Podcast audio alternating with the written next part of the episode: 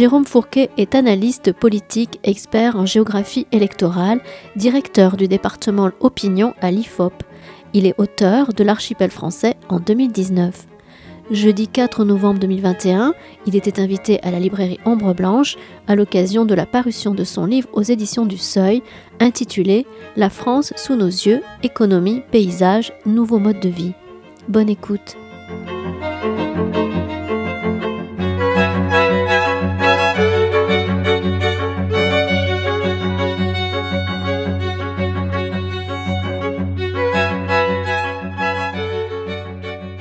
Bonsoir à tous et à toutes d'être venus. Merci à Jérôme Merci à vous.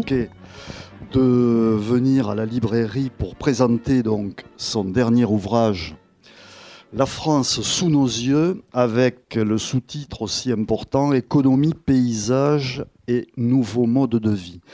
Ouvrage écrit en collaboration avec Jean-Laurent Casselli. Alors, je rappelle que vous êtes analyste politique, expert en géographie électorale, et directeur du département opinion à l'IFOP. Et Jean-Laurent Casselli euh, journaliste notamment à l'Express et surtout sur l'excellent site slate.fr. Il est essayiste et spécialiste des modes de vie et des questions territoriales. Donc, lorsque j'ai refermé l'ouvrage, après l'avoir lu, euh, je me suis dit que le temps était passé très vite, notamment pour, euh, comme on dit, le seigneur que je suis. Et qu'ai-je entrevu au fond de ces bouleversements dont effectivement chacun se rend compte, mais peut-être de manière parcellaire, lorsqu'on se déplace, les entrepôts, les Jiffy, les Carrefour, les Leclerc, mais aussi euh, les boucheries halal, les boutiques véganes, mais aussi les Buffalo Grill et bien d'autres. Et je dirais que, en plus, on observe que du point de vue alimentaire, on en, reparlera. La blanquette de veau, quand même, un peu, et le steak frites sont très, je dirais, concurrencés. Challengés, on dit en bon français. par les sushis, les kebabs, les tacos, et puis il y a un tacos français en plus. Donc, et donc vous évoquez tout ce patchwork euh, qui fait que nous sommes rentrés, je serais tenté de dire, dans une grande métamorphose. Métamorphose tous azimuts, très profonde. Vous dépeignez une France dans laquelle on vit aujourd'hui et qui est passée d'une économie centrée sur la production à une économie centrée en gros sur la consommation, le tourisme et le loisir. Alors tout n'a pas disparu, évidemment. Vous parlez de l'agriculture, mais enfin, et vous citez Henri Mandras notamment, euh, on est passé de la fin des paysans peut-être euh, à la fin de l'agriculture. Euh, les choses se réduisent petit à petit. Et un peu comme ces choses qui se réduisent, les classes sociales ne sont plus tout à fait les mêmes, effectivement. Les syndicats, les pratiques associatives, vous le montrez bien, les pratiques culturelles se sont affaissées quelque part. Et donc, euh, euh, vous montrez, vous évoquez donc tout ce patchwork, y compris spirituel d'ailleurs. La poussée des évangélistes aujourd'hui, les cultures psy, la place du yoga, le chamanisme aussi. Euh, et donc, bien entendu, tout ceci a des conséquences importantes sur les comportements politiques, sur les paysages et sur la formation du territoire. Et vous réhabilitez aussi à travers cet ouvrage la méthode cartographique et vous renouez peut-être avec certaines écoles de pensée, je pense à l'école des annales notamment, aux écrits de Roland Barthes, hein, on se souvient de Roland Barthes et du steak frites, si je puis dire, à la géographie politique d'André Siegfried, notamment, et puis à cette euh, démarche que vous avez peut-être eue avec euh, Jean-Laurent, euh, qui renoue avec le Tour de France de deux enfants. Là, c'est le Tour de France de deux quadrats, en quelque sorte. Mais, et donc, pour débuter cette conversation, je dirais quand est-ce que cette grande métamorphose prend-elle son essor? Et je serais tenté de dire, que reste-t-il de nos souvenirs? Merci. Jérôme Fourguet. Merci à vous. Euh, bonsoir à toutes et, bonsoir à tous. Merci de votre présence. Euh, merci de l'intérêt pour, euh, pour ce livre et, ces travaux. Donc, quand nous nous sommes lancés dans cette aventure avec Jean-Laurent Casselli, l'objectif était double. D'une part, essayer de retracer, comme sur une fresque, euh, les 40 dernières années que nous avons euh, vécues, euh, en gros du milieu des années 80 à nos jours, marquées par des mutations, des, des, bouleversements sans précédent, ce que nous avons appelé dans le livre la grande métamorphose. Et on reviendra sur les différentes modalités de ces transformations. Et puis, de l'autre, essayer de dresser un panorama assez exhaustif, alors c'était ambitieux, assez exhaustif de ce qui est sorti de cette métamorphose, qui est sorti du cocon, et c'est ce que nous avons appelé la France d'après. Euh, on a hésité un moment à essayer d'appeler le, on voulait appeler le livre La France d'après, mais l'éditeur a dit ça va faire après Covid. Bon, donc voilà. Mais vous verrez dans le livre, on parle beaucoup de France d'après. Et donc c'est cette France dans laquelle nous vivons, cette France que nous avons sous les yeux, et c'est cette métamorphose qu'on a vu passer sous nos yeux pour euh, les plus euh, anciens d'entre nous, que nous avons voulu raconter. Euh, on commence euh, ce livre en se préoccupant ou en s'intéressant d'abord aux transformations économiques, puisqu'on considère qu'elles ont entraîné énormément euh, de conséquences à la fois sur, vous l'avez dit, le profil des catégories sociales. Les catégories populaires n'ont pas disparu, mais aujourd'hui, le cariste a remplacé l'ouvrier à la chaîne, le chauffeur routier a remplacé le cheminot, etc. etc. ces mutations économiques euh, ont également engendré énormément de transformations de nos paysages. Et on a eu à cœur d'apporter à la fois cette démarche cartographique, mais aussi euh, de faire beaucoup de monographies sur des territoires, un peu comme des reportages, euh, pour essayer de donner à voir aux lecteurs ces, transformations. Donc, pour répondre à votre, à votre question, on fait commencer ce récit au début, milieu des années 80, mais euh, s'il fallait retenir, euh, il n'y a pas de datation au carbone 14, mais euh, un moment emblématique du basculement de cette économie de la production vers l'économie centrée sur la consommation, le tourisme et les loisirs, on pourrait prendre comme but témoin, comme point de bascule, le printemps 1992. Alors, je vais vous faire une. On va utiliser une référence qui est très francilienne, mais qui va parler à tout le monde. Qu'est-ce s'est-il passé au printemps 92 Alors, petite parenthèse, on est quelques mois avant le référendum de Maastricht, qui là déjà, euh, moi j'étais, euh, j'étais jeune étudiant, j'avais regardé les cartes électorales du référendum, on s'était dit, euh, ça ressemble pas à ce qu'on a appris dans nos manuels. La carte qui est sortie, elle est un peu bizarre. Bon, je referme la parenthèse. Mais donc, c'était le début de quelque chose. Et donc, le 31 mars 1992, c'est la fermeture définitive de l'usine Renault-Billancourt qui, pendant des décennies, a été le symbole, s'il en est, de la citadelle ouvrière. 31 mars 1992. Il restait encore 3000 euh, employés, hein, ça, avait beaucoup décliné, mais ça fonctionnait encore.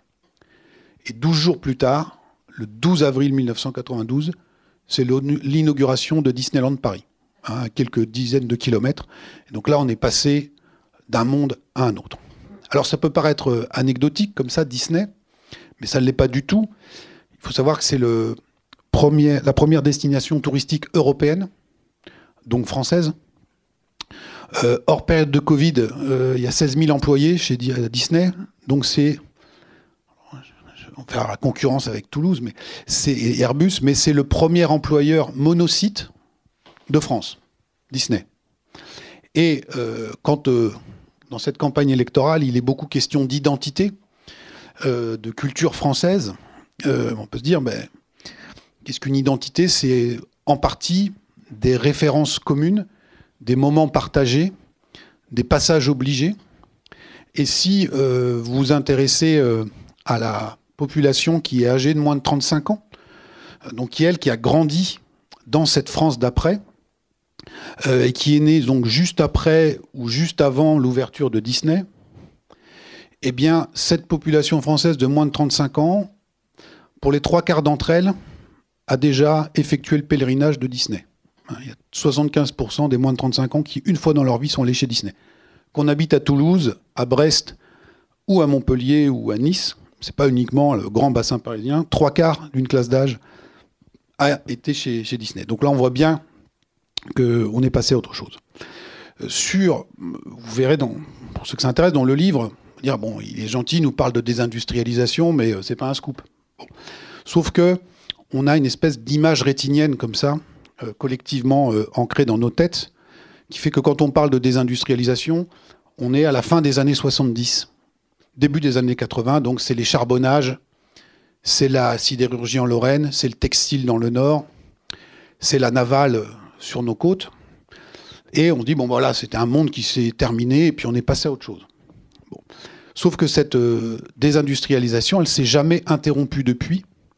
Et comme dans l'univers de la sidérurgie, on parlait de couler en continu, en fait, là, il y a une saignée en continu depuis ces années-là. Euh, donc en 1980, l'industrie, c'est 25%, un quart du produit intérieur brut. Aujourd'hui, on est à 10%. Si je prends une période de temps euh, plus raccourcie, on remonte juste pas très loin en arrière, en 2008, précédente crise économique, eh bien, entre 2008 et aujourd'hui, il n'y a pas moins de 950 sites industriels de plus de 50 salariés qui ont fermé en France. 950. vous verrez dans le livre, il y a une carte on dirait un champ de bataille avec des cratères. Euh, la France est constellée d'impact. Et donc c'est tout un tissu comme ça qui s'est délité. Et euh, on s'interroge dans un des chapitres sur euh, la question que reste-t-il quand l'usine a fermé? C'est à la fois des emplois qui disparaissent, mais aussi des sous-traitants, des paysages, une fierté, parce qu'on produisait des choses, des sociabilités. Il y avait des liens très forts entre l'usine et la cité ouvrière. La cité HLM, aujourd'hui il reste les HLM, mais il n'y a plus d'ouvriers dedans. Euh, le maillage associatif, combien de clubs de sport étaient sponsorisés par l'usine? Euh, Et donc on cite par exemple une phrase assez sidérante euh, concernant le, club de foot de Sochaux, hein, qui s'appelait les Lyonceaux, qui a une histoire congénitalement liée à, celle de Peugeot, puisqu'ils ils ont créé le stade qui s'appelait le stade de la Forge sur le, site des, usines. Et puis, euh, de fil en aiguille, euh, pour des raisons économiques, euh, on a vendu le club. et ces dernières années, le club n'allant pas très bien, on a interrogé la directrice de la communication et du sponsoring de, de PSA, alors qu'il n'y a pas l'accent socialien, puisqu'elle est espagnole, mais elle est mondialisée. Et on demandait, est-ce que vous pourriez pas quand même donner un petit coup de main au club, là, etc. C'était sur Europe 1, elle dit, bah non, non, parce qu'on a fait des études de marché. Euh, le football euh, véhicule pas les valeurs qu'on veut porter, c'est trop populaire.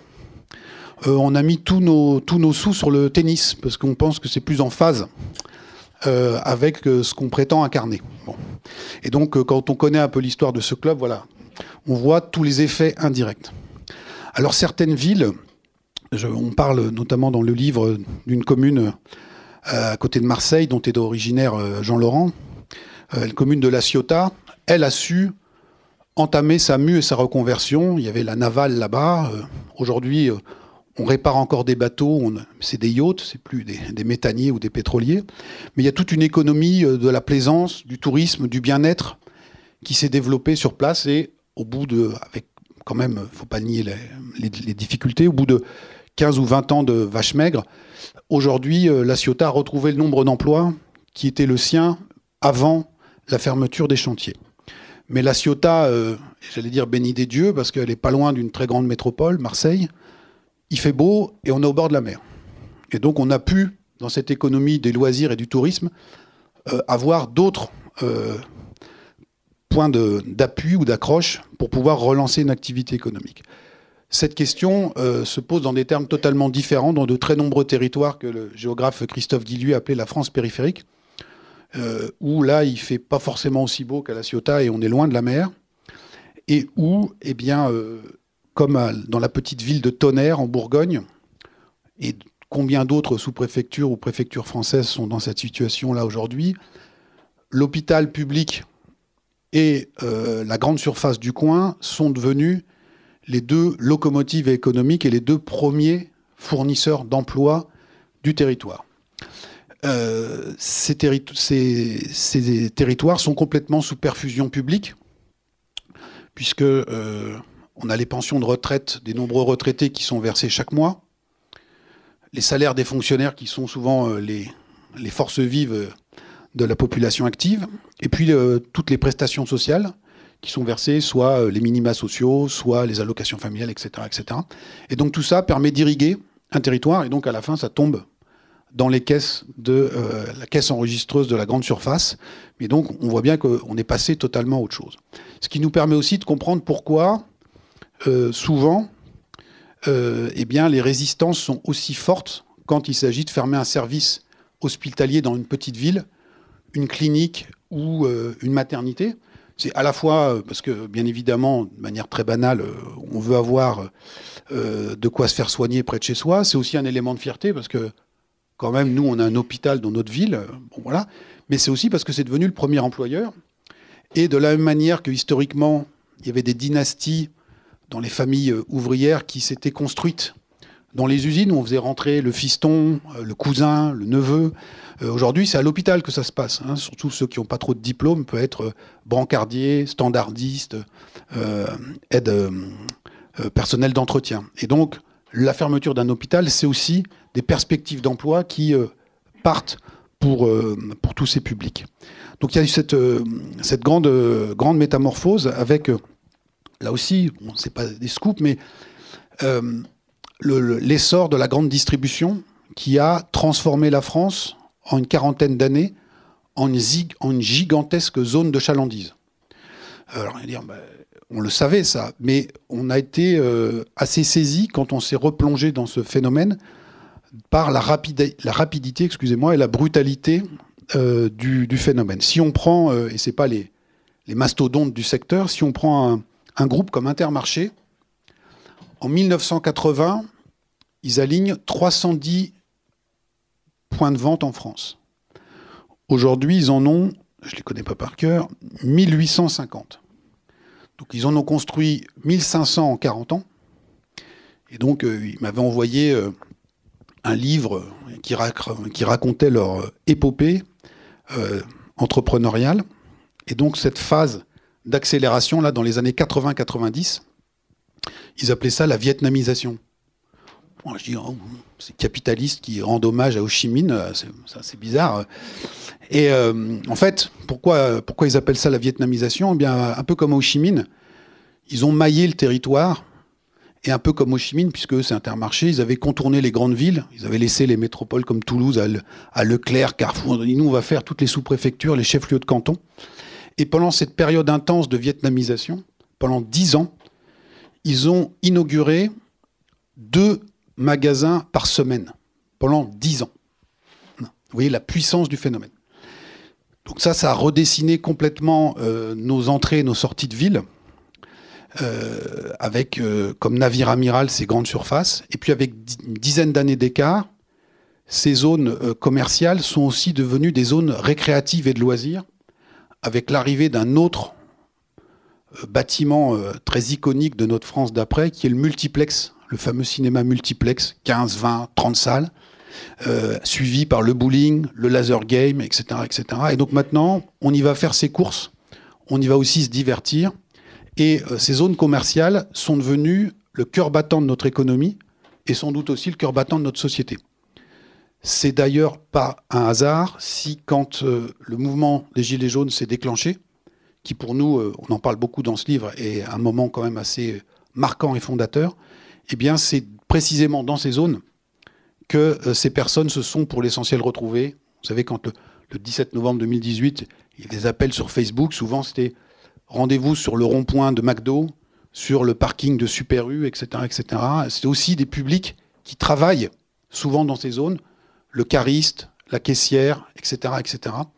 Et donc c'est toute cette culture, tout cet univers qui s'est créé euh, sous nos yeux, encore une fois, euh, sans qu'on y prenne euh, vraiment garde. Alors, il n'y a pas de, comment dire, de pensée machiavélique ou complotiste dans tout ça. Il y a des lois du marché, il y a des préférences aussi qui se sont mises en place.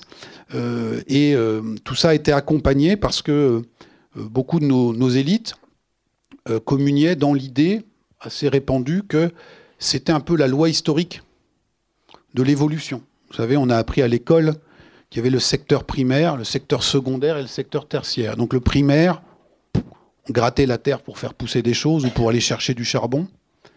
Donc c'était le stade quand même euh, assez peu développé. Après le secteur secondaire, on façonnait la, matière. Et puis le secteur tertiaire, on la vendait, euh, on la sublimait, etc. etc. Donc c'était normal que comme euh, Andras l'avait montré, euh, on avait dit adieu à nos paysans, eh bien on dise aussi adieu aux ouvriers, puisque, et vous en êtes une preuve assez marquante avec AZF. Il y avait eu un adieu au prolétariat. Il y a un adieu au prolétariat, et en disant, bon voilà, mais il n'y a pas de problème, on va remplacer tout ça par les zones commerciales, les multiplex, les centres de loisirs, etc., etc. Sauf que c'est la logistique. Hein, on a tout un chapitre sur la France Amazon.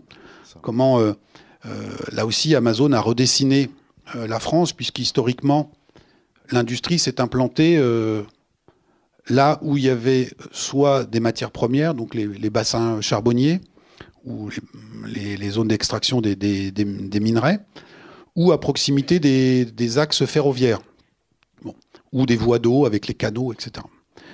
Aujourd'hui, Amazon et toute la France de la logistique, ils ont deux objectifs. C'est un, être au plus près des concentrations de population, des consommateurs, donc c'est la zone de chalandise. Et deux, être sur les axes autoroutiers, puisque le camion a remplacé euh, euh, le rail. Et donc les vieilles cités cheminotes sont en train de dépérir au profit de nœuds autoroutiers de périphérie où surgissent semaine après semaine des centaines et des centaines de grands entrepôts.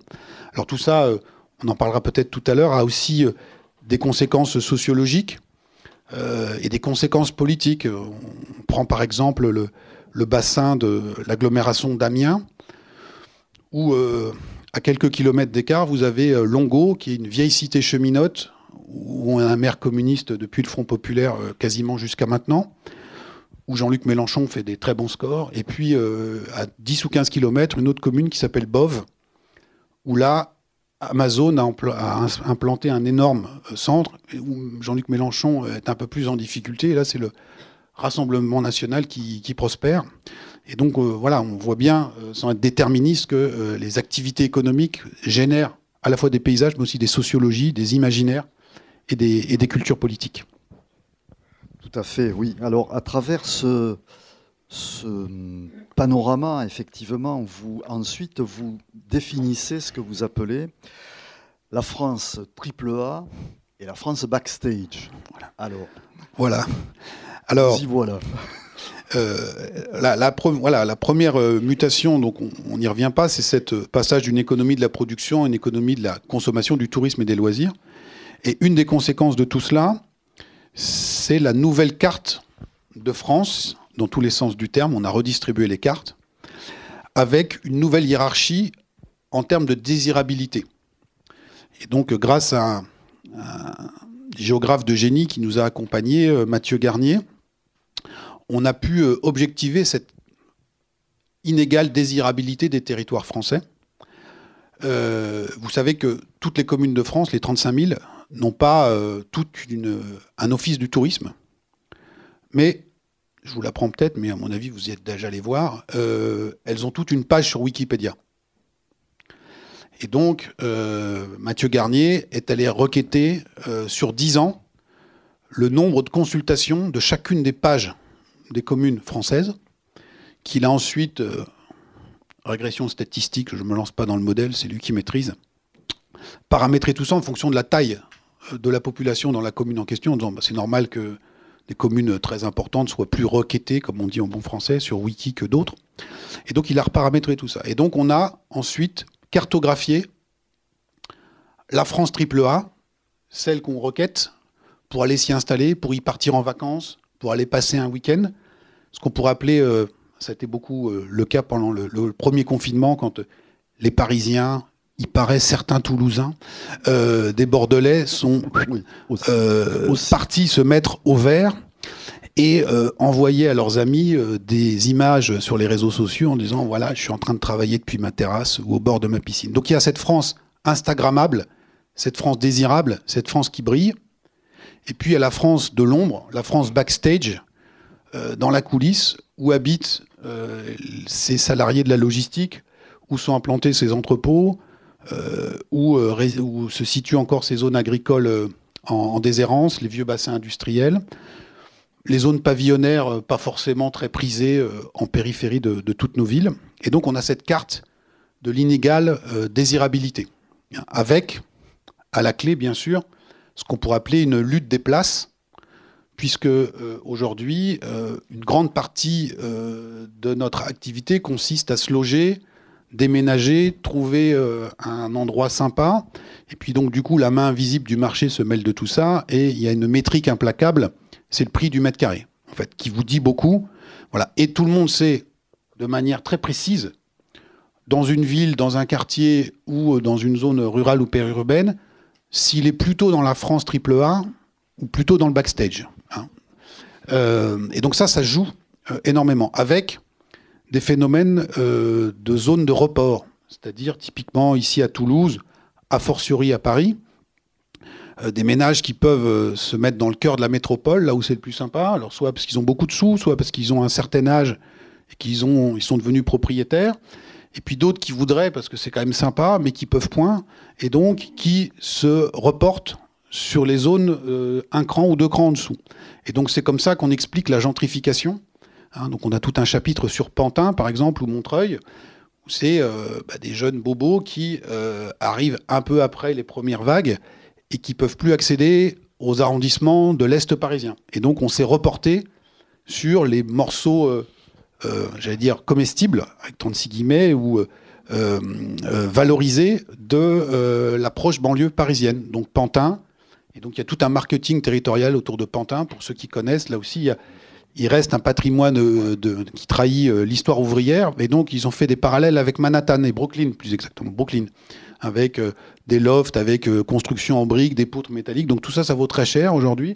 Et puis, il y a le pantin moins désirable, avec les, ces cités HLM, problèmes de trafic de drogue, problèmes d'immigration d'islamisme, etc., etc. Donc, il y a toute cette France qui s'est redessinée selon cette inégale désirabilité. Avec également, au sein des zones désirables, des effets de mode. Et donc, on voit par exemple que pendant très longtemps, le Luberon et euh, la Côte d'Azur étaient au top du top. C'est Biarritz. Et aujourd'hui, ça a un peu pâli, hein, même si, euh, si vous avez une maison là-bas, c'est quand même sympa et, ça vaut encore un peu de sous. Euh, mais le nec plus ultra aujourd'hui, c'est Biarritz, c'est la côte basque. Hein, sur le, le front de la coolitude et de la branchitude, là, aujourd'hui, Biarritz a enfoncé Saint-Tropez sans problème. Et euh, Jean-Laurent Casselli, avec sa sagacité euh, légendaire, avait repéré euh, pas mal d'articles qui avaient, ou de commentaires qui, qui étaient sortis à la rentrée 2020 ou 2019, je ne sais plus, dans un chapitre qu'il appelle le TGV des influenceurs. Donc c'est l'histoire du TGV Biarritz-Paris, le 30 août, en rentre de vacances. et puis, bon, ça arrive parfois à la SNCF, il y a une grosse panne, et donc il y a deux TGV qui sont en rade pendant toute une nuit. Sauf que toute la France est au courant de ces avatars, puisque euh, il y a beaucoup d'influenceurs dans ces TGV. Et le lendemain, le JT de France 2 ouvre là-dessus. JT qui est présenté par Anne-Sophie Lapix, qui est originaire de Biarritz et qui était dans le train euh, des influenceurs. Euh, la cote de Biarritz a été encore rehaussée au moment du Covid avec euh, cet engouement euh, très fort pour euh, le littoral basque. Alors à la fois des Parisiens, ils sont responsables de tout, mais aussi sans doute de Toulousains, de Bordelais ou d'autres qui viennent s'installer. Et là aussi, la lutte des places est en œuvre. Nous avons une carte dans le livre qui montre que sur toutes les communes du littoral basque, les Basques sont minoritaires. Ça ne va pas sans poser de problème. Il y a des débats. Il y a des, tensions. Alors, historiquement, c'était ce genre de débat était réservé aux Corses, euh, qui euh, ont mis euh, dans leur débat public la question du statut de résident. Il n'y a qu'à faire sauter quelques maisons. Voilà, mais ne donnez pas d'idées, peut-être que certains les ont eu déjà. donc le statut de, le statut de résident, c'est dire, bon, bah, maintenant, vu la pression immobilière, il faut pouvoir justifier d'au minimum un ou deux ans de résidence en Corse pour pouvoir se porter acquéreur d'un bien. Parce que tous les jeunes qui rentrent sur le marché du travail et sur le, marché immobilier, bien qu'étant natifs, sont blackboulés à chaque fois par des étrangers, euh, des non-insulaires qui euh, ont un pouvoir d'achat énorme. Bon, le même problème se pose aujourd'hui sur la côte basque et depuis quelques années sur le littoral breton également.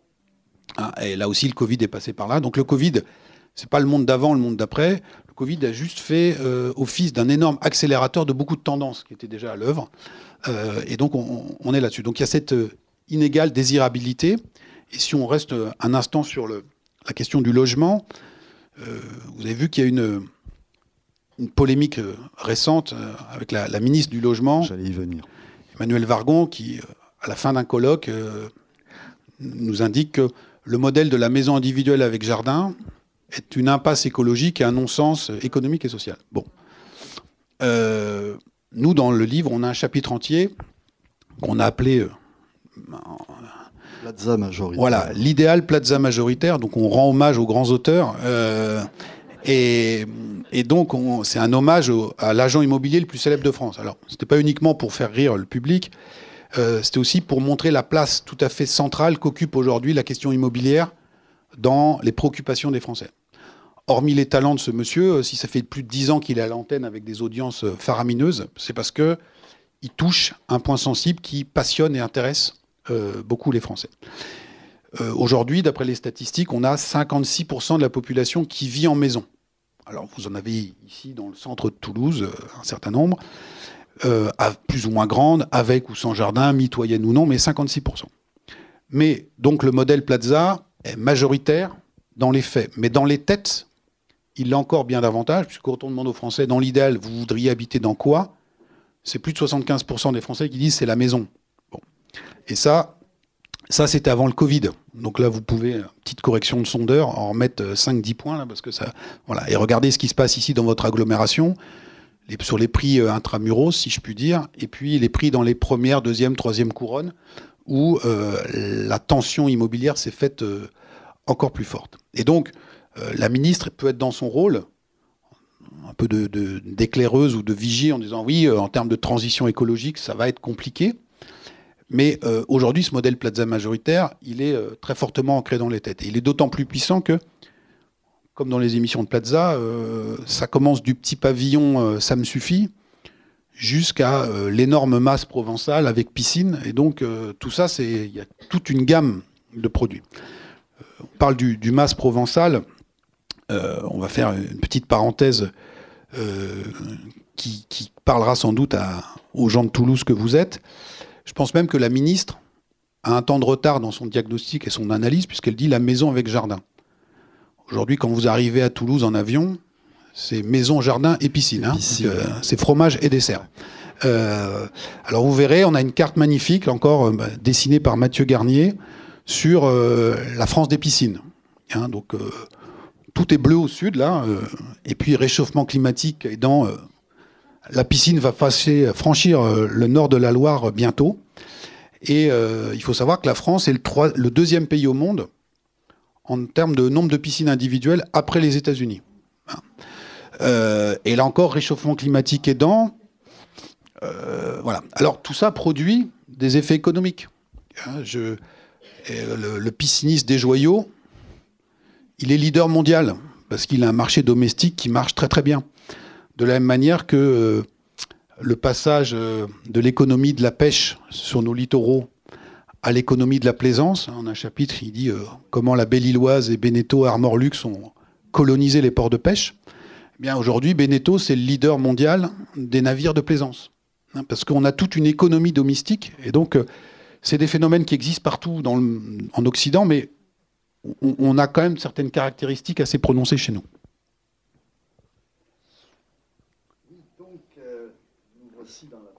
si je puis dire.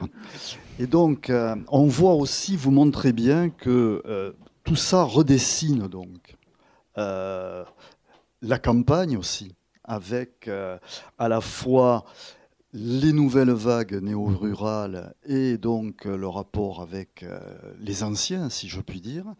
Et par ailleurs, ça redessine aussi, euh, ça, renvoie à la question de l'esthétique du paysage aujourd'hui et la façon dont ce paysage va se mailler avec le reste de l'activité économique, car ça donne lieu aussi à de nouvelles activités quelque part. Oui, tout à fait. Alors, ce qui est assez fascinant dans les quand on s'est euh, plongé dans tout ça, qu'on a regardé les cartes, c'est de voir comment tous ces phénomènes sont souvent très enchevêtrés territorialement. C'est-à-dire que sur une même commune ou un même territoire, on a souvent des manifestations des différentes tendances.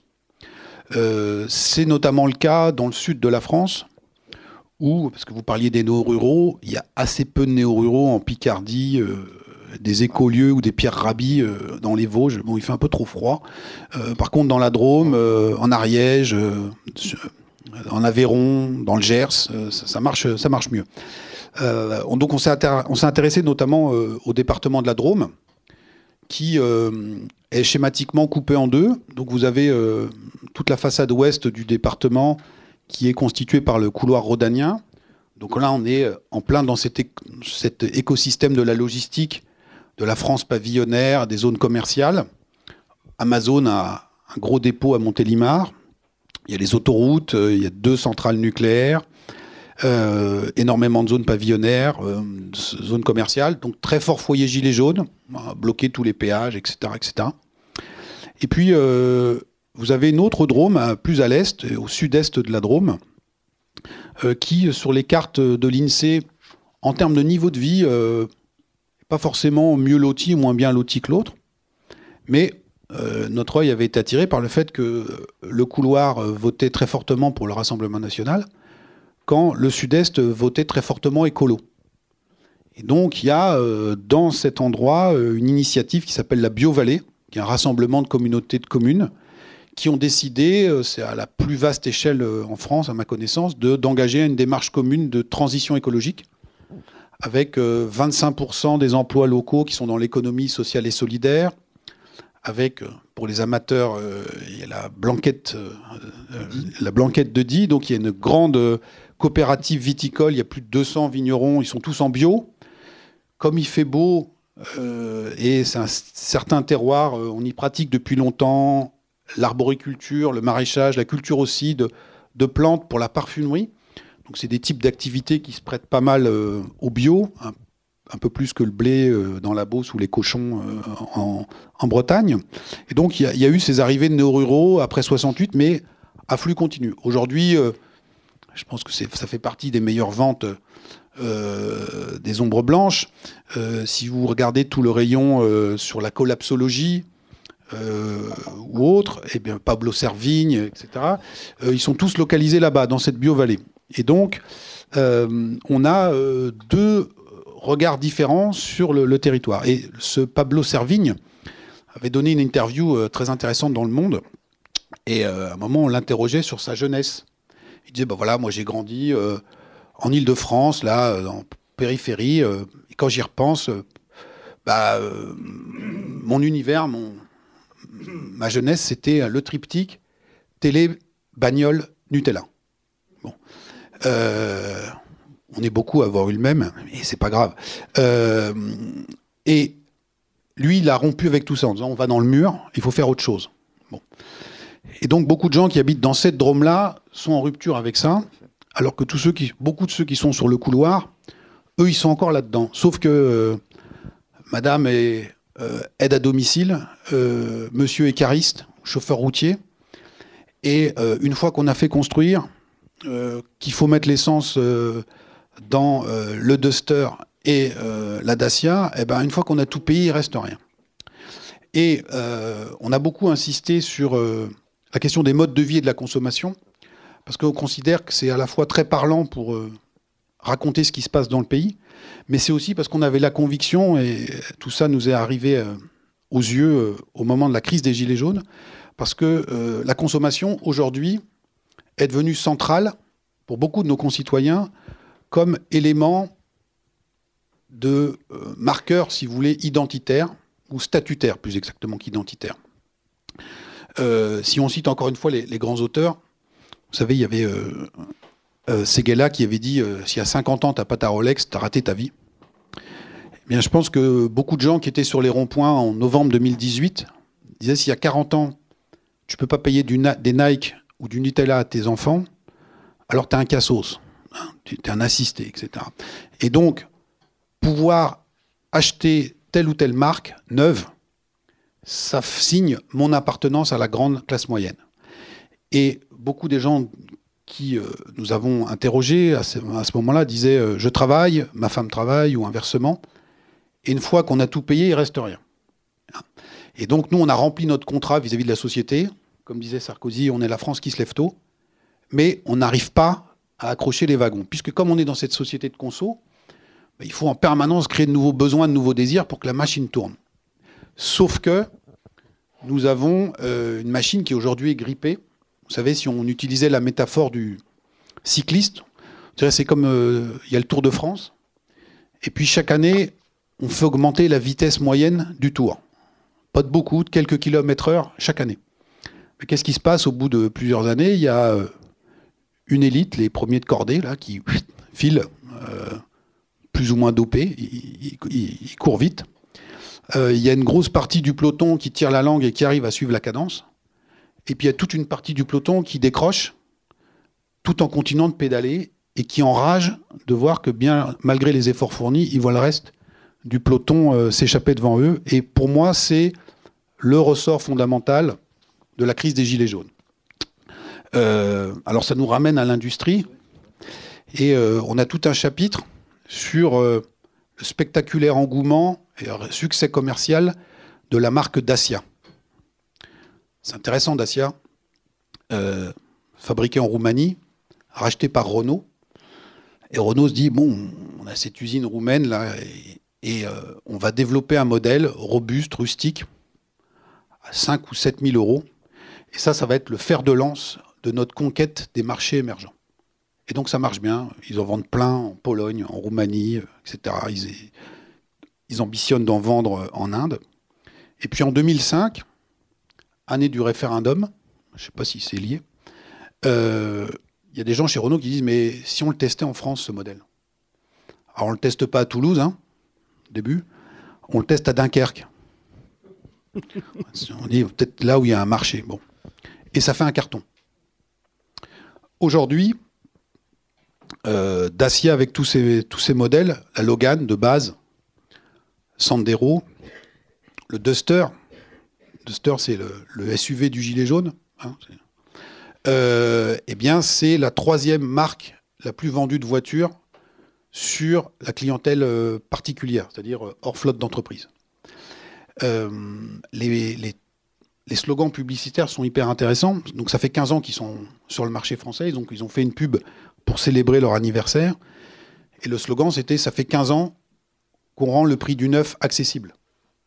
Donc on est bien dans ce marché secondaire, comme le hard discount, qui s'est adapté à ma deuxième partie de peloton en disant vous allez pouvoir avoir du neuf, tout ça, pas de problème, mais ce ne sera pas exactement le même que les autres. Euh, et donc là, on revient. C'est Lidl, c'est C'est Lidl, etc. etc. Hein, et, toute une économie de la débrouille, le bon coin, etc. pour rester dans le game, comme on dit en bon français. Euh, donc pourquoi je parle de l'industrie? Parce que Renault, encore une fois, la, citadelle ouvrière, a joué un rôle éminent dans l'arrimage à la classe moyenne de toute une partie des catégories populaires. Donc c'était le modèle Fordiste en disant si on veut qu'ils achètent des voitures, qu'ils produisent, il bah, faut qu'on les paye correctement pour qu'ils puissent. Voilà. Et bah, on a commencé à désindustrialiser. Euh, Renault, Régie Renault, euh, a fait fabriquer ses modèles low cost en Roumanie, ramenés en France, adaptés au pouvoir d'achat de catégories qui ne travaillaient plus chez elles et qui n'avaient plus les salaires que garantissait le modèle Fordiste. Et donc c'est le serpent qui se mord la queue et on arrivait dans, dans cette extrémité-là. Donc, vous voyez, par la consommation, on arrive à, raconter beaucoup de choses. Donc c'est ce qu'on a appelé la démoyennisation euh, par le bas, en référence euh, à un grand livre d'un sociologue, Henri Mandras, qui, euh, la date est importante, écrit, publie un livre en 1988 qui s'appelle La Seconde Révolution française. Alors il fait comme nous, il regarde ce qui s'est passé avant. Et donc lui, il raconte les Trente Glorieuses la crise de 73 et puis le début des années 80. Et il dit à juste titre, quand on prend un peu de recul, le mouvement général, la tectonique des plaques, c'est celle d'une moyennisation. C'est-à-dire, il y a ces catégories populaires qui raccrochent la classe moyenne avec le Fordisme, avec l'urbanisation, le déclin de l'agriculture euh, et des, zones les plus, euh, les plus reculées, etc., etc. Et donc lui, il emploie dans tout son livre le terme de moyennisation. Et l'année où il publie son livre, c'est l'année où Aldi va ouvrir le premier magasin en France. Là encore, ils ne le mettent pas n'importe où, euh, c'est dans le Nord. Et puis c'est suivi l'année d'après en Moselle par Lidl. Et donc se déploie le hard discount en France, qui pour nous est un des symptômes de cette économie secondaire, ce second marché, qui signe le début du processus de démoyennisation, comme le fait euh, euh, l'émergence de Dacia sur le secteur automobile. Tous ces phénomènes amènent aussi à de nouveaux visages au niveau des classes sociales et des couches sociales. Par exemple, vous avez vous, montrez notamment dans l'ouvrage tout ce euh, cette évolution orientée aujourd'hui vers le client, je veux dire euh, euh, les ouvriers de la logistique qui ont remplacé les ouvriers d'usine, le service à la personne, le travail des aides soignantes notamment, le nettoyage et le gardiennage, tous ces nouveaux, je dirais, ces métiers, et qui ont transformé progressivement, je dirais, l'image euh, du corps social, en quelque sorte. Alors tout à fait, voilà, les, catégories populaires, les classes sociales n'ont pas disparu, mais elles ont changé de visage. C'est tout ce que vous racontez. Donc on a ce, chapitre qui s'appelle euh, des catégories populaires orientées clients, hein, puisqu'on est dans une société de la consommation, du tourisme et des loisirs, où, comme on nous l'apprend, le client est roi. Mais si on est tous clients, on est tous rois. il euh, faut qu'il y ait une armada d'esclaves pour satisfaire les besoins des rois que nous sommes tous. Euh, et donc, c'est les services à la personne. Donc, euh, tout ça, c'est structuré de manière euh, très capitalistique. Hein. vous voyez, il y a un groupe qui s'appelle O2, service à la personne, donc aide aux devoirs, repassage, ménage, etc. O2, ils emploient 45 000 personnes en France aujourd'hui. Renault, on revient à eux, 45 000 salariés en France. Vous voyez le changement du centre de gravité sur les maillots sponsorisés des équipes de foot. Historiquement, c'était des groupes industriels qui sponsorisaient. Aujourd'hui, Uber Eats, O2, euh, Deliveroo, etc. Euh, etc. Euh, donc ces, nouvelles classes sociales, elles sont orientées clients. Donc la nouvelle question sociale aujourd'hui, en gros, c'est qui sert qui? Qui est au service de qui? Et la pointe avancée de ce phénomène, c'est ce qu'on a appelé, un, la nouvelle classe ancillaire, hein, domestique, maison, etc., etc. Et deux, avec un terme un peu provocateur, euh, le larbinat des applis.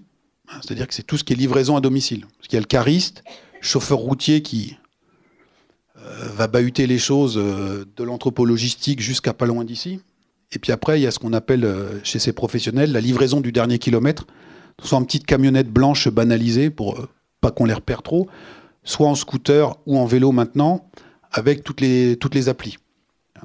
Euh, ça, c'est quelque chose d'absolument fondamental, notamment dans les jeunes générations, puisque euh, il y a toute une partie des, vieux surmois qui ont sauté. C'est-à-dire que historiquement, il y avait la France de droite euh, catholique qui disait quand même faire se promener dans les petites rues de Toulouse, puis après grimper cinq étages. un type qui a à peu près le même âge que moi pour m'amener mon McDo chaud, il va gagner 1,50€. honnêtement, ça le fait pas, quoi. Bon, ça, ça a sauté. Et puis quand on était de gauche, on disait quand même, euh, l'exploitation, euh, merde, ça se fait pas non plus. Bon, tout ça, tout ça a, complètement sauté. Et donc on a ce, nouveau Larbina qui se développe euh, à vitesse grand V, avec des opérateurs comme Amazon ou autres, qui sont pleinement connectés à ce qu'il y a dans le plus profond de nos cerveaux, en disant il faut amener tout, n'importe quand, n'importe où, à tout le monde. Hein, et donc tout est possible. Je ne sais pas si vous avez fait attention, il y a une publicité. Alors peut-être qu'à Paris, euh, il y a énormément de grosses batailles aujourd'hui pour euh, personne gagne de l'argent encore, mais pour prendre les parts de marché sur la livraison à domicile. Donc euh, deux choses. La première, c'est beaucoup d'urbanistes avaient dit oui, oui, il faut qu'on réfléchisse à la ville du quart d'heure. Vous savez, vous avez tout en quart d'heure. Mais on n'est même plus là maintenant. C'est la ville du quart d'heure parce que c'est vous qui vous déplacez. versus la livraison en 10 minutes. C'est-à-dire que vous avez appuyé, le truc vous arrive dans les 10 minutes. Ça change tout quand même, parce que c'est plus vous qui faites la, démarche. Et à Paris, là en ce moment, il y a une campagne d'affichage, je crois que c'est Charal ou, autre. donc il y a un beau burger qui est en train de, de griller. Et le slogan, c'est Vous avez la flemme, on a la flamme. Hein? Donc en gros, bah, c'est plus la peine de vous bouger, on va, vous on va tout vous amener. Bon. Et ça, c'est extrêmement puissant parce qu'avec les moyens qu'il y a derrière, et donc c'est des basculements anthropologiques parce que les, rapports entre les gens, parce qu'en plus, euh, vous notez tout le monde à la fin. Hein. C'est-à-dire que tout le monde note tout le monde, comme le client est roi. et donc ça crée un nouvel écosystème. Euh, voilà. Donc euh, syndicat là-dedans, ça n'existe pas, etc., etc. Et donc tout ça se développe à vitesse grand V. Donc il y a certes sur les nouveaux visages des classes sociales, en haut de l'affiche, ce que Mandras appelait les noyaux innovateurs ou novateurs. Bah, à l'époque, lui parlait des professions du social, des, universitaires, etc. etc. Aujourd'hui, c'est la Startup Nation hein, qui, donne le là, qui a les codes, etc., etc. Mais il y a les gagnants, les perdants de la Startup Nation. Il y a ceux qui écrivent les lignes de code, euh, ceux qui donnent des ordres, et puis ceux qui pédalent euh, pour vous livrer euh, en un temps record. Hein. Donc tout ça est en train aussi de reconfigurer nos, classes sociales avec, et là on emprunte à Emmanuel Todd, un autre phénomène qui est lié à des transformations les plus profondes, là aussi qui s'est passé sous nos yeux, et c'est tellement massif qu'on n'a pas forcément conscience, mais c'est la révolution éducative avec, on revient au milieu des années 80, ça paraît dingue, mais c'est un tiers d'une classe d'âge qui va au bac. Fin des années 80, c'est un tiers d'une classe d'âge au bac. Aujourd'hui, on est à 80%. Et donc, à l'époque, un jeune qui n'avait pas le bac, c'était pas la honte, parce qu'il y avait deux tiers qui ne l'avaient pas dans sa tranche d'âge. Et euh, si euh, certains comme, euh, moi, vous avez fait votre collège en périphérie, à la fin de la troisième, quand vous êtes parti au lycée de centre-ville, vous avez largué deux tiers de votre classe qui vous a pas suivi, quoi. Donc c'était comme ça, ils allaient faire autre chose. Bon. Aujourd'hui, c'est plus ça. Et donc aujourd'hui, les catégories sociales, Emmanuel Todd appelle ça la, nouvelle stratification éducative, elle se fait sur le niveau de diplôme. Et donc en gros, l'accès à la classe moyenne, aujourd'hui, c'est Bac plus 2. Alors avec la, moi je suis vieux maintenant, avec la réforme LMD, ça va bientôt être upgradé à Bac plus 3. Mais donc le cœur de la classe moyenne, c'est les Bac plus 2, tous ces métiers de Bac plus 2. Alors euh, c'est intéressant de regarder par exemple les concours de la fonction publique, ils sont sur niveau de diplôme. Et donc Bac plus 2 ou pas Bac plus 2, etc. etc. Et donc pour répondre à ça, eh bien euh, la France s'est couverte de départements d'IUT, de BTS, on a formé des comptables, euh, des experts, des, techniciens, très nombreuses professions Je, reviens un instant sur la fonction publique. vous voyez qu'il y a des, conflits récurrents, notamment dans la personnel pénitentiaire. Alors sur les conditions de travail, on comprend, mais ils demandent à être classés catégorie B, puisque donc ABC et donc la classe moyenne dans le public c'est B et ils disent bah, nous, on va être alignés sur les gardiens de la paix.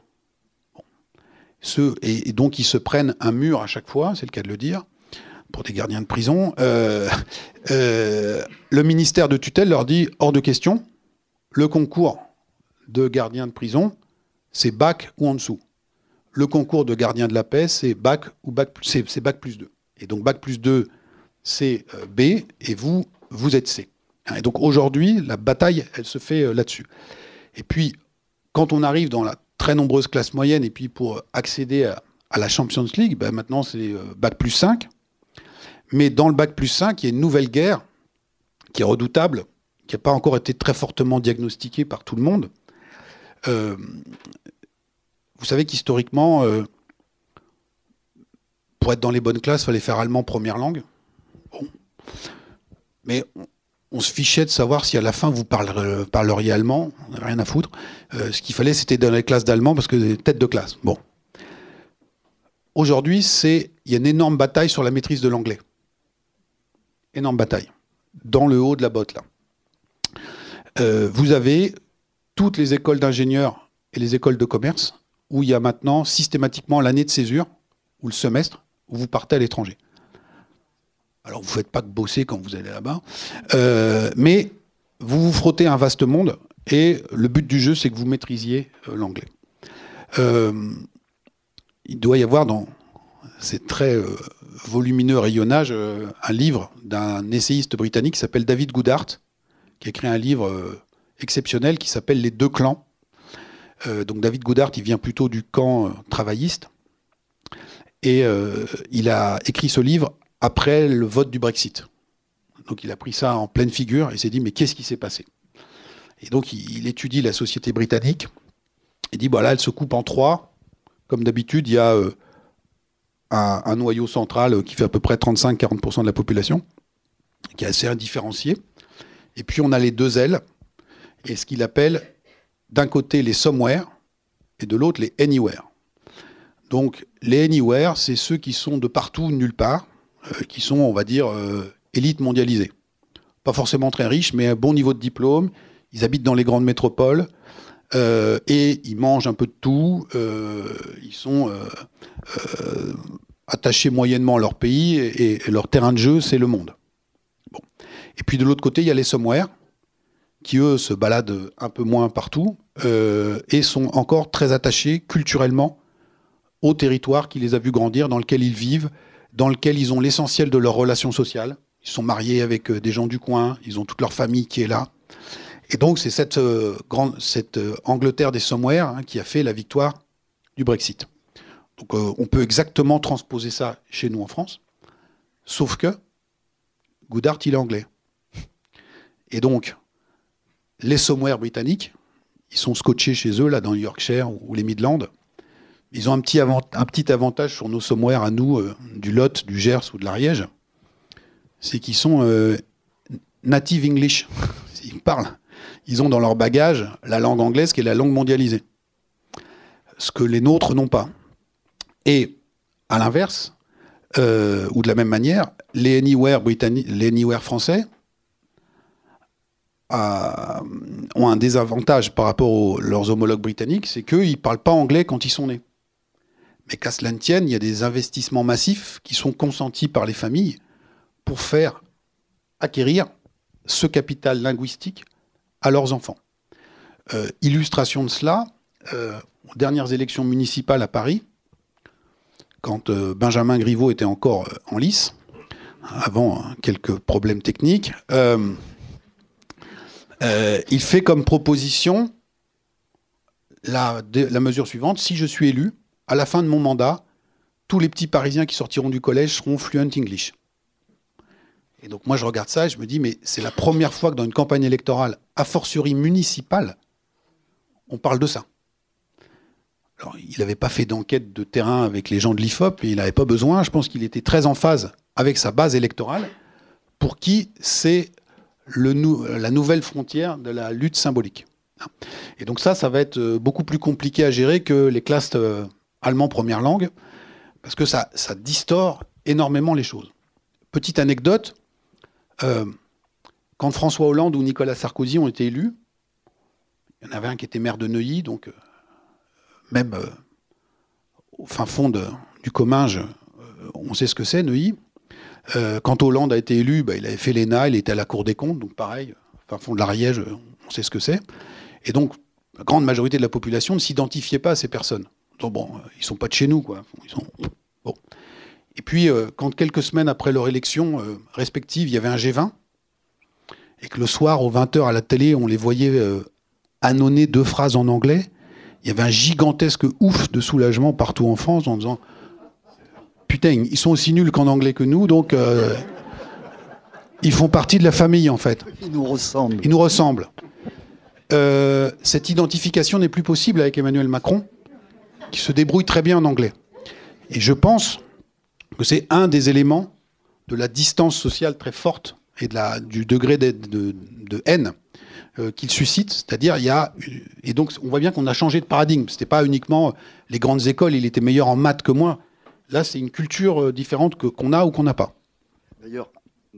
Justement, vous faites une bonne transition avec, euh, je dirais, les transformations culturelles aussi de ce que vous appelez la France d'après. Euh, si on prend uniquement le, chapitre qui est, bon, qui est, très intéressant, si on prend les têtes de chapitre, je veux dire, elles parlent d'elles-mêmes. Vous dites d'une part, le catholicisme, ça marche plus, ou épisodiquement. Que reste-t-il? Alors on est à Toulouse, hein, pays de le stade toulousain. Il y a des amateurs dans la salle, j'en connais, j'ai des noms. Mais euh, que reste-t-il des accents? Vous travaillez sur ces questions-là. Et que reste-t-il en fait des couches culturelles régionales aujourd'hui, dans cette période? Vous évoquez aussi les couches yankees ça m'a rappelé le Country Festival de Mirande, effectivement. Qui, est cité, qui est cité. Qui est cité, effectivement. Et puis, euh, une globalisation qui s'accélère. Je faisais euh, état tout à l'heure de l'évolution culinaire, effectivement, de, que l'on connaît. Et donc, et puis, du, ce que vous appelez, vous, le patchwork spirituel français. Voilà, vaste programme. Donc, euh, euh, dans les grandes mutations, donc on, a évoqué le basculement euh, du modèle économique.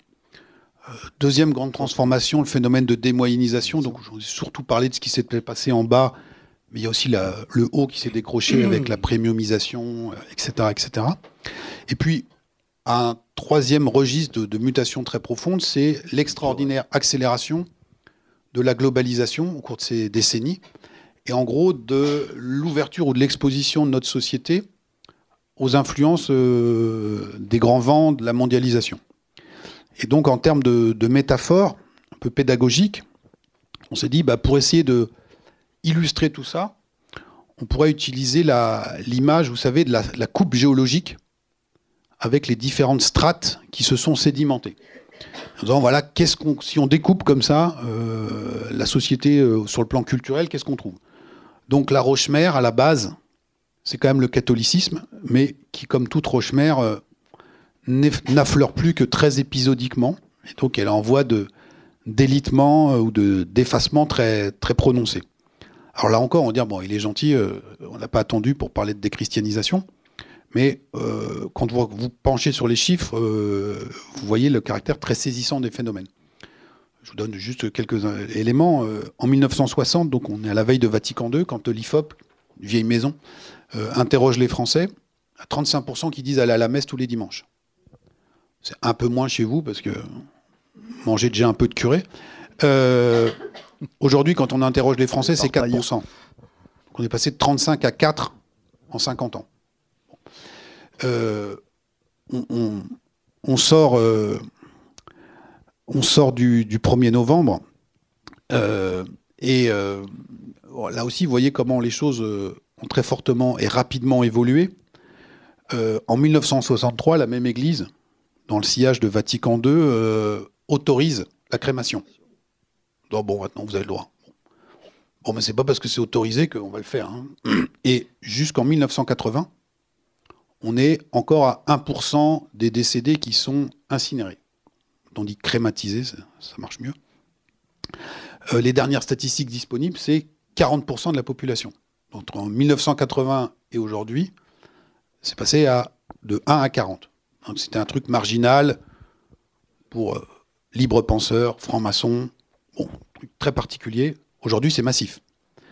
Et on parlait des zones commerciales de périphérie tout à l'heure. Bah, derrière le Buffalo Grill et le Noroto, vous avez le euh, crématorium. qui, bon, ça fait pas. Il y en a 200 en France, il y en avait 7 en 1980. On peut faire ses courses et aller au crématorium. Alors, voilà, voilà. C'est pas se tromper de sens. Euh, et donc, le législateur euh, s'est adapté à tout ça. Hein. Il y a une loi qui est passée en 2008 sur les pratiques funéraires. Et donc, on dit, bah voilà, maintenant, faut, on va encadrer, puisque c'est une pratique de masse euh, les pratiques de crémation, donc vous n'avez plus le droit de ramener les cendres chez vous. Euh, si vous les dispersez, c'est pas n'importe où. Euh, au bord de la mer, c'est à tel, tel métrage des côtes. si vous le faites en, un plongeur va les déposer au fond de l'eau. Il faut que ce soit à minimum à tel. Bon, donc tout ça est codifié parce que c'est devenu une pratique de masse. donc ce catholicisme, il n'est pas en très très grande forme. Et de la même manière que je parlais tout à l'heure des 75% de moins de 35 ans qui, sont, qui ont accompli le pèlerinage de Disney, euh, quand on interroge chez même moins de 35 ans, il y en a 90% qui ne savent pas ce que c'est que la Pentecôte aujourd'hui. Donc c'est pas uniquement euh, le taux de remplissage des églises, c'est le référentiel chrétien a été bazardé euh, complètement, il n'affleure plus. Au-dessus de cette première couche, qui se porte pas très bien, du coup, il y a encore une survivance plus ou moins épaisse, selon les régions, de ce qu'on appelle les couches régionales. Et donc, on les a euh, diagnostiquées notamment avec la pratique de l'accent. On demande aux gens, est-ce que vous diriez que vous avez un accent? Et alors, euh, ici à Toulouse euh, et tout autour, vous êtes encore dans les régions où il y a une proportion importante de personnes qui revendiquent un accent, ce qui ne laisse pas de surprendre, puisque vous êtes quand même une métropole où ça brasse énormément en termes d'afflux de population, mais il y a une résistance qui est très forte. Et donc pour ceux qui s'intéressent, vous verrez dans le livre qu'on a la carte des accents qui se superpose assez bien avec la carte de l'Ovalie. Hein, et en général, quand on... Je sais pas pourquoi. Euh, mais donc voilà, il y, a ces survivances. Mais euh, pourquoi ces cultures régionales ont, été pour beaucoup euh, arasées? Vous savez qu'on parle, enfin certains parlent aujourd'hui beaucoup du grand remplacement. D'autres du grand réchauffement, donc c'est les deux grandes menaces. Euh, nous, il y a un troisième grand, c'est le grand déménagement. Et donc, on a regardé comment les Français avaient, en 50 ou 60 ans, quitté leur terroir euh, natal pour aller s'installer un peu partout. donc, il y a un fichier de l'INSEE qui n'est pas très joyeux, qui recense tous les décès qui sont intervenus en France depuis 1970. Euh, et à chaque fois, vous avez la commune de naissance et la commune de décès. Et donc, on peut faire, par exemple, euh, la distance moyenne berceau-tombeau, et on regarde comment ça a évolué en 40 ou 50 ans. Ça gagne un kilomètre par an en moyenne. Et, donc, vous avez toute une partie de la France, les grandes villes, tous les axes de circulation, donc vallée du Rhône, euh, vallée de la Garonne ici, toute une France où aujourd'hui les décédés sont majoritairement non originaires du département où il décède. On a parlé de la côte basque tout à l'heure, etc., etc. Et donc là aussi, euh, dans certains endroits, vous avez des cultures régionales qui sont inclusives et qui, si je puis dire, c'est à la mode, se transmettent aux nouveaux arrivants, d'autres euh, beaucoup moins. Euh, vous avez parlé tout à l'heure de, Lucien Fèvre. donc on a trouvé un texte magistral de Fèvre qui date des années 60, mais qui remonte à la période de juste avant la Deuxième Guerre. Euh, Fèvre était parti, comme beaucoup dans l'école des annales, il s'intéressait à la vie quotidienne des gens, ce qui est, très bien. Euh, il disait, bon, euh, en fait, les, humains, et les Français notamment, ils ne sont pas réfractaires à goûter de nouveaux aliments, des nouveaux légumes, des nouveaux animaux. Mais par contre, ils ont une fâcheuse tendance à les cuisiner de la même manière que de la manière dont ils cuisinent tout le reste habituellement. Et donc, assez logiquement, si on veut identifier les cultures régionales, il faut s'intéresser à ce qu'on met au fond de la gamelle, les graisses de cuisson. Et donc, il lance tous ses enquêteurs en France pour avoir le cadastre lipidique de la France. Et donc, on a la France du beurre, Bretagne, euh, Nord. On est dans les années 30, société encore très rurale. Number one, ça, on, a changé de braquet, euh, c'est le Saint-Doux quand même, donc ça, ça a été. Euh, le docteur a dit que c'était pas bien. Euh, et puis, euh, donc dans certains départements du sud-ouest, il y a quelques autres graisses animales, de canard ou autres. Et puis, il y a le grand classique, l'huile d'olive. Donc, c'est la France du beurre, la France de l'huile. À chaque fois, on oublie la France du Saint-Doux qui était majoritaire. Et l'huile d'olive, c'était tout le littoral méditerranéen. C'était là où ça, ça poussait, en gros. Et ça remontait la vallée du Rhône, quand même. On voit les, axes de circulation. Elle progresse. Voilà. Et en hommage à Lucien Fèvre, et non sponsorisé par le Sieur, euh, euh, l'IFOP a réinterrogé les Français cette année, ou il y a un an, sur euh, qu'est-ce qu'ils mettent au fond de la gamelle pour faire chauffer. Et donc, bon, il n'y a plus de Saint-Doux, ça c'est clair. et vous voyez que l'huile d'olive a colonisé complètement le territoire et elle a largement franchi la Loire. Hein, donc, en Loire-Atlantique, par exemple, avec la grosse agglomération nantaise, ça bagarre entre le beurre et l'huile. On peut faire les deux. et donc, vous voyez que tout ça bouge. Alors, il y a euh, la remontée vers le nord, puis il y a aussi la descente vers le sud. la bataille entre frangipane et La galette des rois. bah oui. Ouais, ouais, ah, voilà. Alors, je vous ai pas fait chocolatine, mais Et bon, puis, voilà. fait. Et donc, vous voyez que ça résiste plus ou moins, mais que hein. euh, la frangipane descend aussi. Et donc, on a tout ce brassage. Donc, il y a à la fois des endroits où ça résiste et d'autres, ça, ça marche moins. Donc, la couche régionale. Au-dessus de ça, si on est dans la métaphore culinaire, là, dans le pudding ou le millefeuille, il y a une énorme couche qu'on a appelée la couche Yankee, résultante de l'américanisation euh, hyper accélérée que notre pays a connue. Là aussi, avant qu'on soit né, il y a eu les GIs à la libération, euh, euh, les westerns dans les années 50, euh, le rock and roll. Donc, l'américanisation, c'est une vieille histoire. Sauf que depuis les années 80, on a changé de braquet. Ça passe notamment par tout ce qui est l'influence du cinéma américain. Et c'est pas un hasard si vous savez que au moment du plan Marshall, la contrepartie que les Américains avaient exigée à l'aide, c'était un quota de films américains sur les écrans français. Et il y avait une bataille entre De Gaulle, gouvernement de l'époque, et les communistes, qui étaient très influents dans le domaine du cinéma et de la culture, en disant hors de question que les Yankees viennent nous polluer la tête, parce que les communistes, ils, avaient de la suite dans les idées, ils n'avaient pas tort avec ce truc. Bon, eh bien, euh, vous regardez sur Internet, euh, il y a des sites qui sont très bien faits, qui recensent tous les films qui font plus d'un million d'entrées en France chaque année. Et on a regardé, et en 1986, les films américains à plus d'un million d'entrées sont devenus majoritaires. Et on n'a jamais repris le lead, en fait. Hein, donc, euh, ça a bombardé très fortement. Si on reste dans l'univers culturel, 92, on en a parlé tout à l'heure, Disney, énorme machine. Euh, et euh, sur le plan alimentaire, euh, Coca-Cola fonctionnait avec deux ou trois usines en France dans les années 60-70. Et à partir des années 80, on construit deux autres usines. Je me demande s'il n'y en a pas une dans l'agglomération toulousaine, je crois. Et on a également le cas emblématique, je l'ai entendu, de McDo. Donc McDo, en 1985, c'est 100 restaurants en France. Donc en gros, un par département. Ils sont à 1500 aujourd'hui.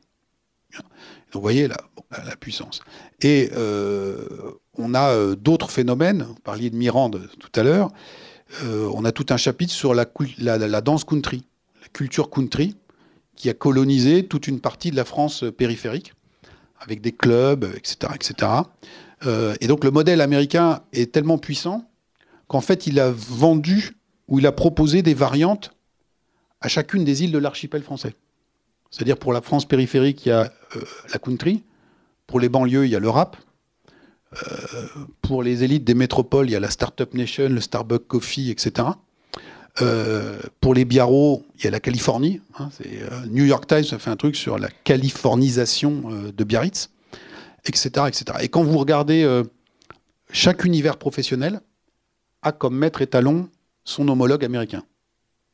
Tous les journalistes français, ils veulent faire leur Watergate, en fait. Les flics français, ils courent hein, le footing avec un t-shirt NYPD. Euh, les pompiers, ils disent Putain, les pompiers de New York, ils ont des bons engins quand même. hein. Euh, nos routiers, c'est les trucks. Nos agriculteurs, c'est les chemises à carreaux, etc..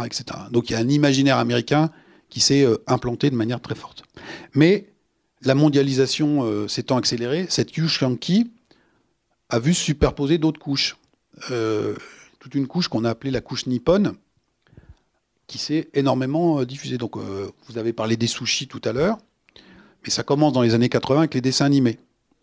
Et puis après, il y a les mangas. Manga. Hein, donc, je parlais avec la directrice de cette vénérable maison qui me disait que voilà, le manga euh, représentait une part importante du, du chiffre d'affaires. Vous savez, quand euh, en sortie de Covid, le gouvernement a octroyé aux jeunes un passe culture, euh, dans le milieu de l'édition et des libraires, on a appelé ça le passe manga, parce qu'il y a beaucoup de jeunes qui sont allés acheter pour 300 euros de, de manga. Euh, vous avez euh, en région parisienne, à côté de Paris, euh, à, Villepinte, le parc des expositions. Gi- Gigantesque truc. Chaque année, il y a le Japan Expo. Japan Expo, donc comme son nom l'indique, c'est une semaine dédiée à la culture nippone, donc les vêtements, l'architecture, l'alimentation, les sports de combat, les, les nouvelles technologies, les mangas, etc., etc.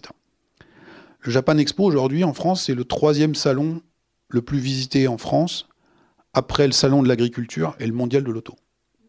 Donc tous les ans, vous avez euh, les marronniers sur la ferme France, les oies du Sud-Ouest qui montent à Paris, les candidats à la présidentielle qui caressent les fesses des vaches ou des taureaux, etc. etc. Donc tout ça, c'est vrai, mais il y a énormément de monde qui va quelques semaines plus tard au Japan Expo. Hein, donc il y a cette couche japonaise qui s'est développée. Euh, le soleil se levant à l'est, euh, maintenant il y a une couche euh, coréenne qui est en gestation, hein, qui est en train d'arriver. Et puis, on pourrait multiplier les exemples. Il y a aussi une couche qu'on a appelée la couche orientale, qui est davantage liée à la présence d'une population issue de l'immigration.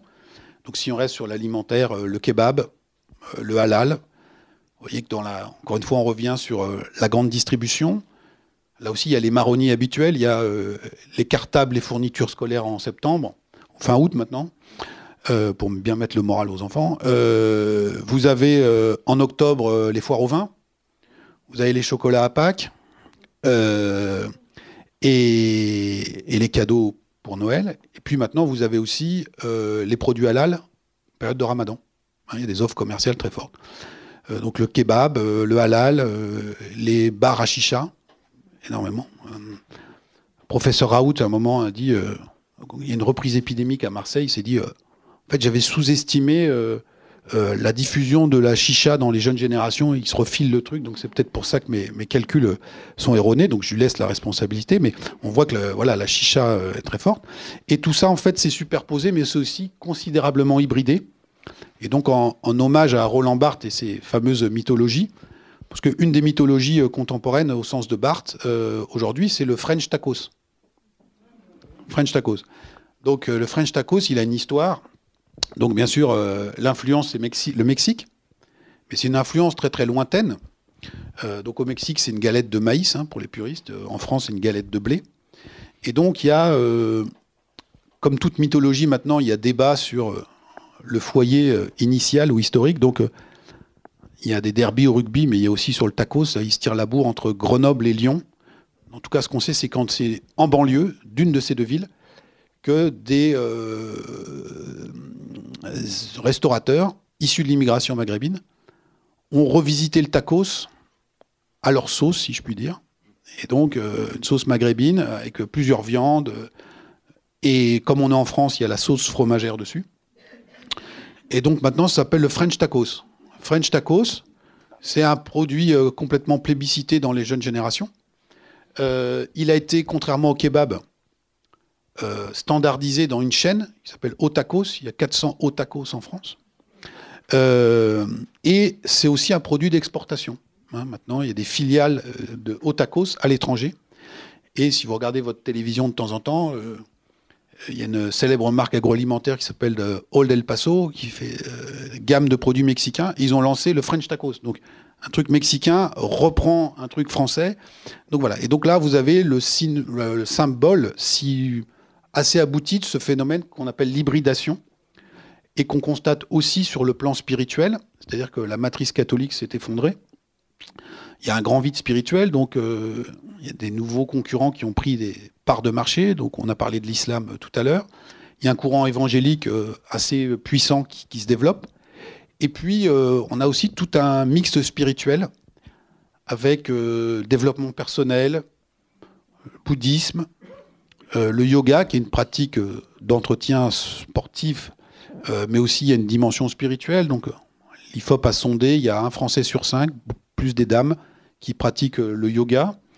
On a l'essor, alors c'est résiduel, enfin c'est pas massif encore, mais de courants néo-chamaniques. Hein, donc il y a un film qui a fait pas mal d'entrées euh, avec une actrice euh, très en vogue. Euh, et puis plus récemment, on a vu aussi, notamment dans les jeunes générations, le retour de flammes ou de, de, fortune de, de tous les courants ésotériques, mêlant aussi des choses sur la sorcellerie. Donc il y a la, figure iconique de la sorcière. C'est à la fois euh, dans les milieux écoféministes, hein, c'est Mona Chollet, euh, figure euh, de lutte contre la, le patriarcat. Et puis, c'est aussi la pop culture made in Hollywood. Et donc, dans ce grand mix, grand bric-à-brac spirituel, chacun se fait Vous savez, comme chez McDo, venez comme vous êtes et prenez ce que vous voulez. Donc chacun se fait son propre tacos spirituel.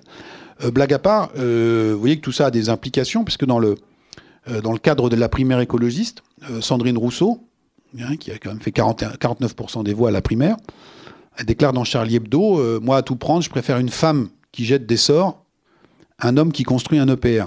Hein Donc vous voyez que l'imaginaire de la sorcellerie euh, se diffuse, pas forcément là où on l'aurait attendu. Euh, et donc voilà, donc ça peut paraître un peu déroutant, mais c'est juste la France d'après, celle que vous avez sous vos yeux, et celle de laquelle euh, on est en train de vivre tous collectivement. Je vais, on va peut-être prendre quelques questions, sachant que nous n'avons pas beaucoup de temps. Il suffit si je puis dire, de lever la main, je passerai le micro.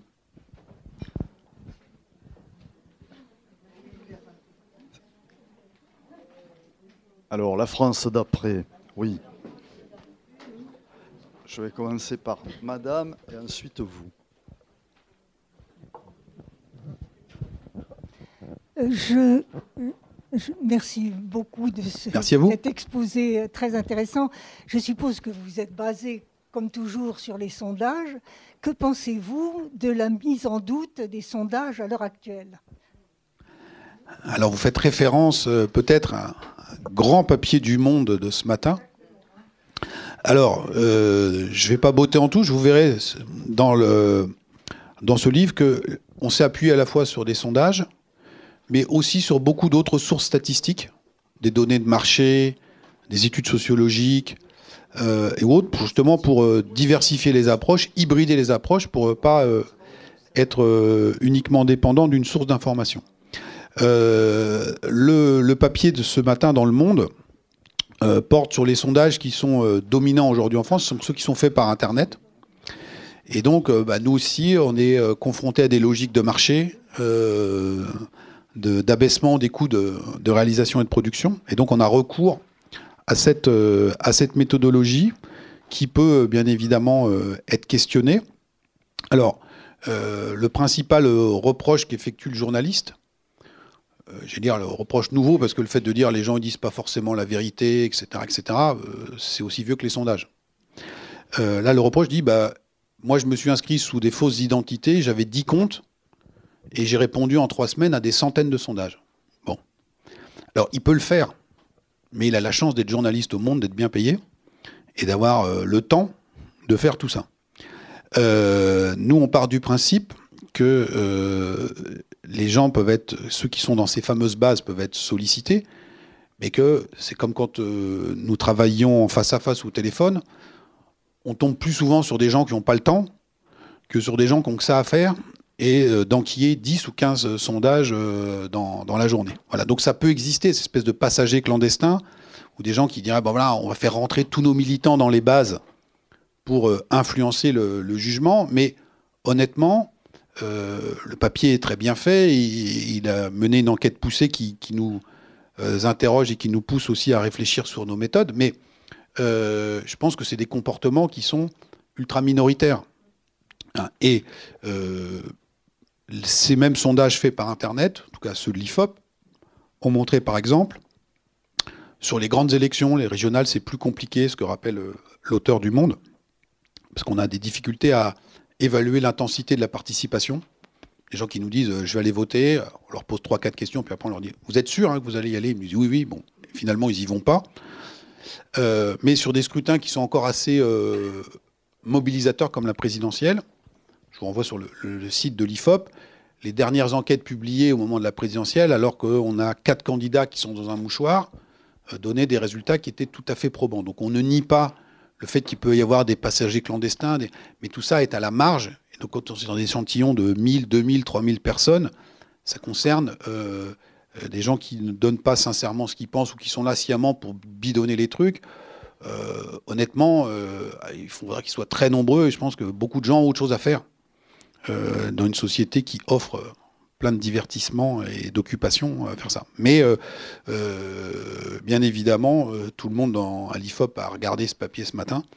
Et donc, on, regarde aussi comment on peut améliorer un certain nombre de pratiques en termes de recueil de l'information. Sachant que ce que dit le papier aussi, il n'y a pas de méthode idéale. C'est-à-dire que typiquement, quand on était en face à face ou au téléphone, il y avait des biais parce que certaines opinions n'étaient pas bonnes à dire. Et par exemple, historiquement, on avait les plus grandes peines du monde à évaluer le vote Front National parce que les gens ne nous disaient pas qu'ils allaient voter pour le Front National. Depuis qu'on est passé online, on a la vérité des prix. Alors il y a certains chercheurs qui disent oui, ça, sur, ça surpondère les opinions extrêmes. Non, non, ça, les met au poids où ils sont. Euh, vous voyez, Zemmour, il va vendre plus de bouquins que moi. Euh, et donc, il y a quand même, euh, voilà, quand il était sur CNews, il a passé l'audience de 170 000 à 900 000 personnes. Donc ça, c'est pas les sondages. C'est qu'il y, y, a une réalité dans une partie de la population. Malheureusement, on va prendre une dernière question parce que sinon Merci beaucoup, bravo pour euh, cet exposé euh, formidable. Le, seigneur que je suis euh, note qu'il y a un chapitre que vous n'avez pas abordé, qui est celui de la numérisation de la société française. comme beaucoup de gens, j'ai des difficultés parfois devant des propositions de produits, de services, à avoir ne serait-ce qu'un humain au téléphone on nous demande de taper 3, de taper 4, on nous renvoie vers des questions préprogrammées, mais parfois on a beaucoup de difficultés pour obtenir quelqu'un qui, pas forcément parce qu'on est idiot, mais, mais on a besoin quand même d'un contact. Or, c'est très, très, très difficile à trouver au bout de quatre pages, euh, quelque part en bas. Euh, la numérisation, c'est bien pour beaucoup de choses, mais apparemment, le contact humain est refusé par euh, beaucoup de sociétés, que ce soit la SNCF ou un fournisseur comme Amazon Alors, moi je ne défends pas ces, opérateurs. Euh, donc on, a parlé de la Startup Nation, on a parlé de la livraison, euh, de la logistique et autres. le fait que vous ayez du mal à, trouver quelqu'un, c'est délibéré, pas dans le sens qu'on veut éviter le contact, c'est juste que ça évite de payer des gens, je pense. Euh, voilà. Et donc il y, a effectivement cette. Euh, on parlait de la fracture euh, culturelle avec l'anglais. Il y a aussi une fracture numérique qui existe. manifestement, alors que si c'est pour prendre un billet de train, c'est pas encore très très grave, mais vous voyez qu'aujourd'hui, pour payer vos impôts, pour faire toute une série de démarches de la vie quotidienne, sans euh, regarder avec Doctolib pour le Covid et autres, euh, on était euh, donc voilà. Et donc il y y a, cette voilà. Mais c'est aussi une des métamorphoses. Vous avez raison. et encore une fois, c'est sous nos yeux, c'est-à-dire tellement évident. On dit bon, on le vit avec tous les jours, mais quand on se replonge dedans, c'est assez assez sidérant. Bien, nous allons être obligés d'en rester là. Merci Jérôme. Merci à vous. Merci.